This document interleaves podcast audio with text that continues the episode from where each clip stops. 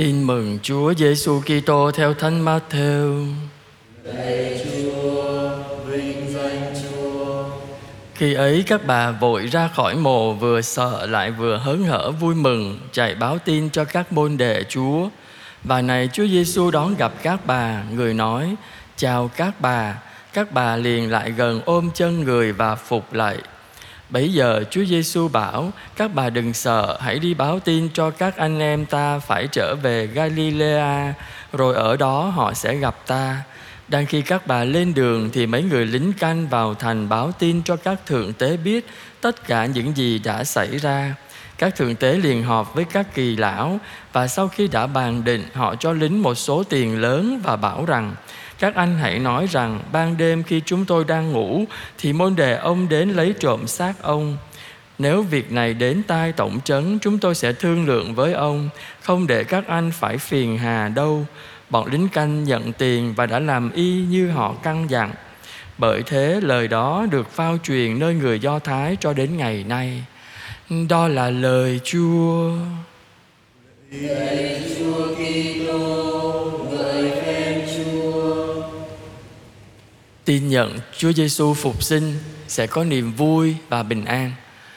Kính thưa quý bạn chị em thân mến, à, bài tin mừng chúng ta vừa nghe đó thuật lại ngắn thôi, nhưng mà à, chúng ta thấy đứng trước biến cố Chúa Giêsu phục sinh, các người phụ nữ và lính canh có thái độ khác nhau.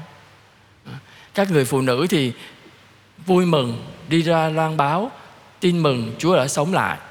Còn các lính canh cũng đi báo mà báo tin buồn mất xác sợ à, và từ đó họ âm mưu bàn với nhau dạy cho các lính canh phải nói dối như thế nào đứng trước cái biến cố Chúa Giêsu phục sinh. Cho nên cũng một biến cố thôi.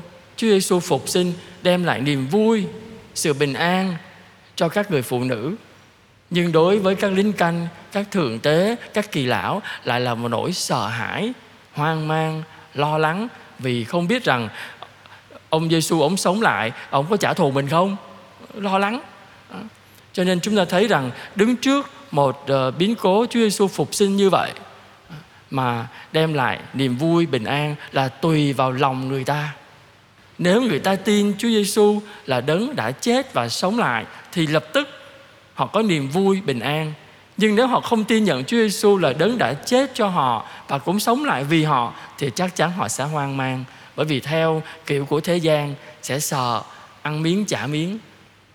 Thưa quý bạn chị em, chúng ta đang sống trong tuần bát nhật phục sinh. Niềm vui chúa phục sinh đem lại cho chúng ta niềm tin mạnh mẽ hơn, giúp cho chúng ta đối diện với tất cả những khó khăn trong cuộc đời mình.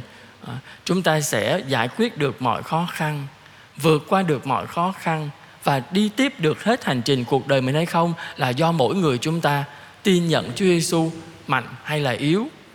Chúng ta có dám đặt cuộc đời của mình vào trong tay của chúa không? Chúng ta có dám để cho chúa hướng dẫn cuộc đời chúng ta theo ý chúa không? Nhưng cái bạn chị em thấy rằng trong thực tế đó, nhiều khi chúng ta loay hoay, chúng ta chạy chỗ này, chạy chỗ kia, gặp khó khăn, chạy lung tung hết cả. Nhưng mà nếu chúa không ban ơn, chẳng làm được cái gì đâu. Ừ.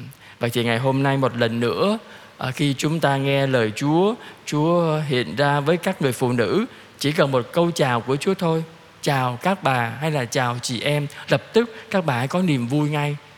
À, lập tức các bà có bình an ngay. Vậy thì chúng ta hãy để cho Chúa chạm vào trong cuộc đời mỗi người chúng ta. Dù chúng ta đau yếu dù chúng ta mệt mỏi với biết bao nhiêu khó khăn với biết bao nhiêu trách nhiệm và bổn phận trong bậc sống của mình chúng ta cũng không nản lòng, bởi vì chúng ta tin chắc rằng chính Chúa Giêsu phục sinh sẽ cùng đi với chúng ta.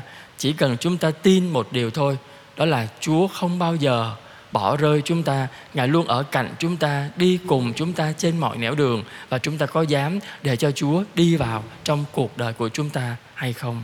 Amen.